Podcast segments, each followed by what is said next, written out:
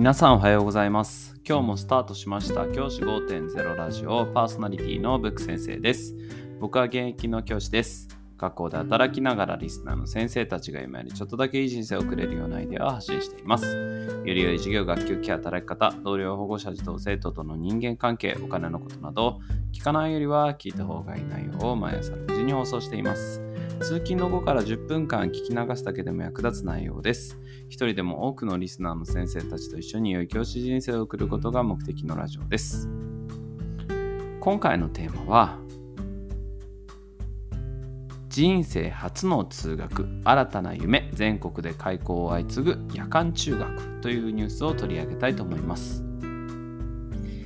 教育ニュースからの抜粋です。義務教育の中学校まで卒業していないというふうにした人数は日本でどのぐらいいるでしょうか？実は90万人いるそうです。その理由は不登校とかあとは家庭内でなかなか学校に通う環境が作れなかったとかそういったことが挙げられるわけですよね。そんな方々のために学びを保障する場となっているのが夜間中学。で今全国でですね開校が増えているそうです。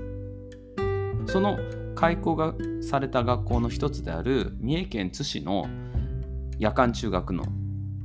ニュースを今日は取り上げたいと思います。三重県では令和7年度に津市内に県内初の夜間中学を開校するということになっているそうなんです。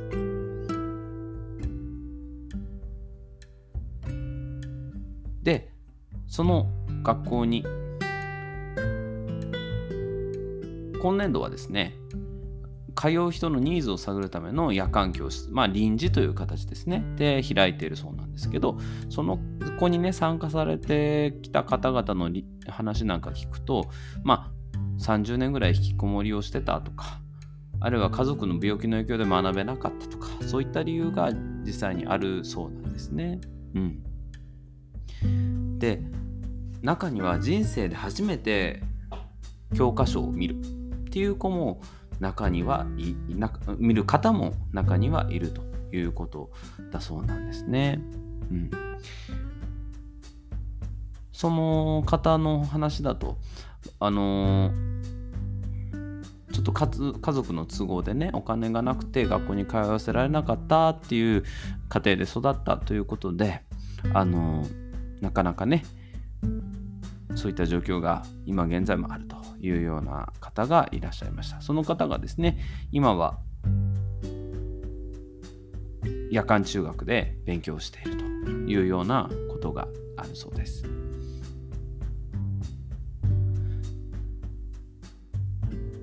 このニュースを僕は見て、あの全国的にもですね、夜間中学のに通う方っていう夜間中学の設立っていうのがね増えてるそうなんですね。うん、それなんでかっていうと不登校とか学校に通えなかった人の教育を確保しようということで教育機会確保法っていうのが平成28年に設立したと成立したと。そこからですね全都道府県都道府県と政令指定都市には1校ずつ夜間中学を置くっていうことが義務付けられた。そうなんですね。呼びかけられた。そうなんです。それの影響でですねどんどん夜間中学が増えてきたというようなことが挙げられています。僕このニュースに関してはやはりねすごく大事なことだなというふうに思います。夜間中学やっぱり今これからの生きていく中でいろんなねあの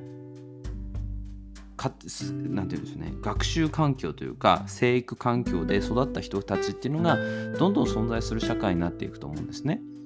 例えば不登校で学校に行けない子今増えていますよね。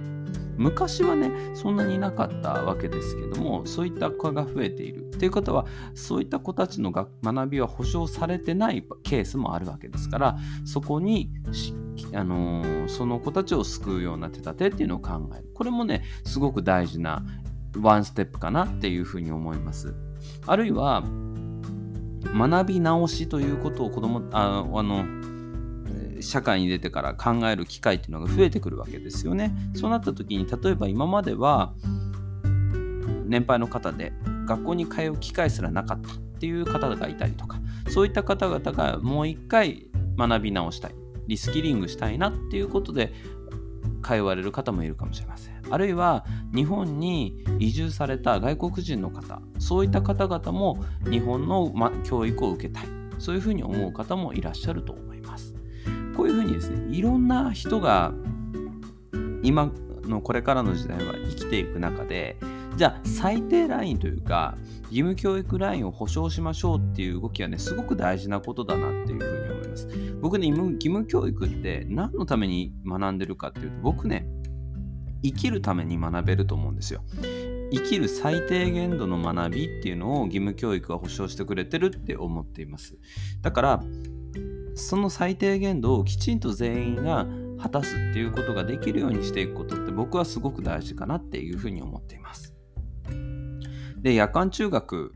これからですね僕としてはやはりもっと制度化されていってあの教員免許を持った人がきちんと入れる状態を作っていく教育の場としてきちんとあの作っていくっていうことがすごく大事なんじゃないかなっていうふうに思っています。もちろんそうするためにはですね夜間教育を担当する先生を雇わなければいけない。そうするとまず人件費がかかるとかいろんな問題があるかもしれないんですけれども、あのそういった方々をが学ぶ機会をきちんと僕たちが作っていくことっていうのはすごく大事かなっていうふうに思ってます。学校教育の場でも学校教育今のこの世の中で学校教育からあふれてしまった人あぶれてしまった人って当然存在していてその方々がどうやって生きていくかっていうのはすごく大事なことだと思います。であの残念だけれどもこの学校教育からはぐれてはぶれてしまった人の中で犯罪を起こすっていうようなケースも起きています。そういったことってやっぱり社会福祉の問題だと思うんですね。社会がそれをきちんと受け皿を作ってあげられてたかどうかっていうことがすごく大事なんじゃないかなっていうふうに思うわけです。そういう意味でもこの夜間中学っていう場がその社会福祉の一つにつながるんじゃないかなっていう意味で学校教育だけのでなんとかできる問題じゃ全然ないと思うんですね。だから福祉との関係もあると思います。